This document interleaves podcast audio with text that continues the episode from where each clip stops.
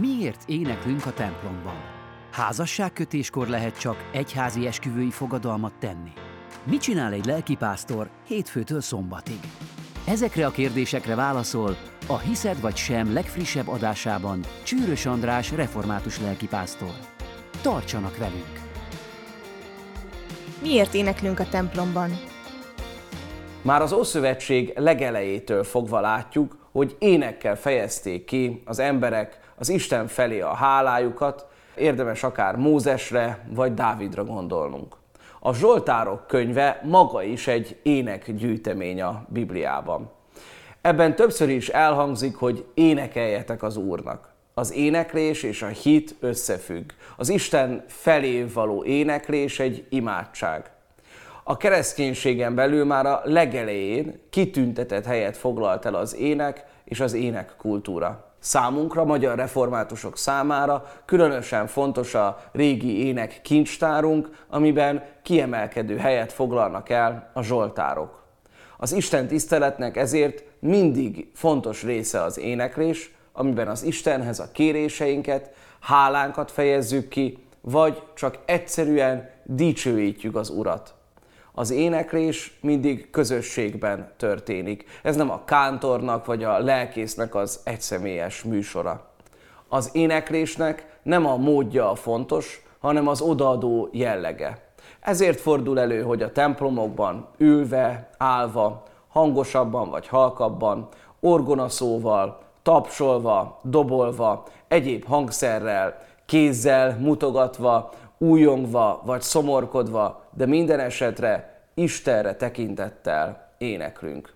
Egy szép ige kapcsolódik ehhez a kérdéshez az Efézusi levél 5. rész 19. versében.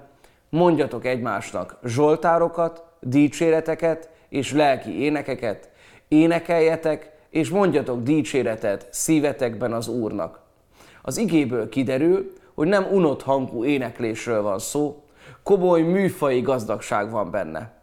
Ott van az igében, hogy egymásnak együtt éneklünk, egymásra is figyelünk, de közben szívünkben az Úrnak éneklünk. Bekapcsolódunk a mennyei kórusba, aminek majd egyszer mi is részesei lehetünk, ahol az éneklésünk sokkal szebb lesz, és soha nem szűnik meg. Így legyen lehet-e csak egyházi esküvői fogadalmat tenni? Az 1895. évi polgári anyakönyv vezetésről szóló törvény óta az egyházi esküvők mindig a polgári esküvőt követően történnek. Tehát jelenleg Magyarországon az egyházi esküvő nem lehetséges polgári házasság kötés nélkül. Ravasz László írja, hogy a házasságot a felek kötik, az állam csak megállapítja és igazolja annak érvényét. Az egyház pedig a felek által megkötött házasságot, amennyiben azok bizonyságot tesznek arról, hogy Isten szerint kívánnak egymással élni, megáldja. Milyen egy lelkipásztor heti beosztása, a programja, mit csinál a lelkész hétfőtől szombatig?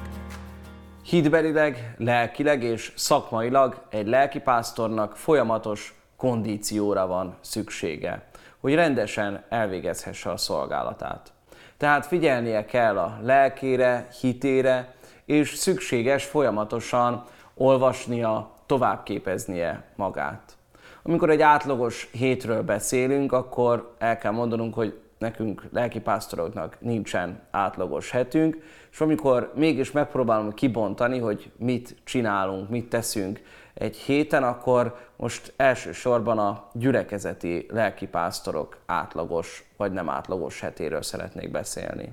Meghatározó dolgokat kell végezni, a családlátogatás, beteglátogatás, egy-egy érdeklődő telefon, lelkigondozás, keresztörői beszélgetés, jegyes oktatás, gyászolókkal való beszélgetés.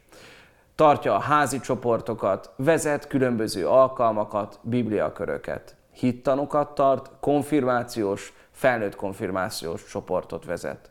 Fontos része a hétköznapoknak a közösségszervezés, a különböző események megtartása, szervezése, az erre való felkészülés. Csak egy példa.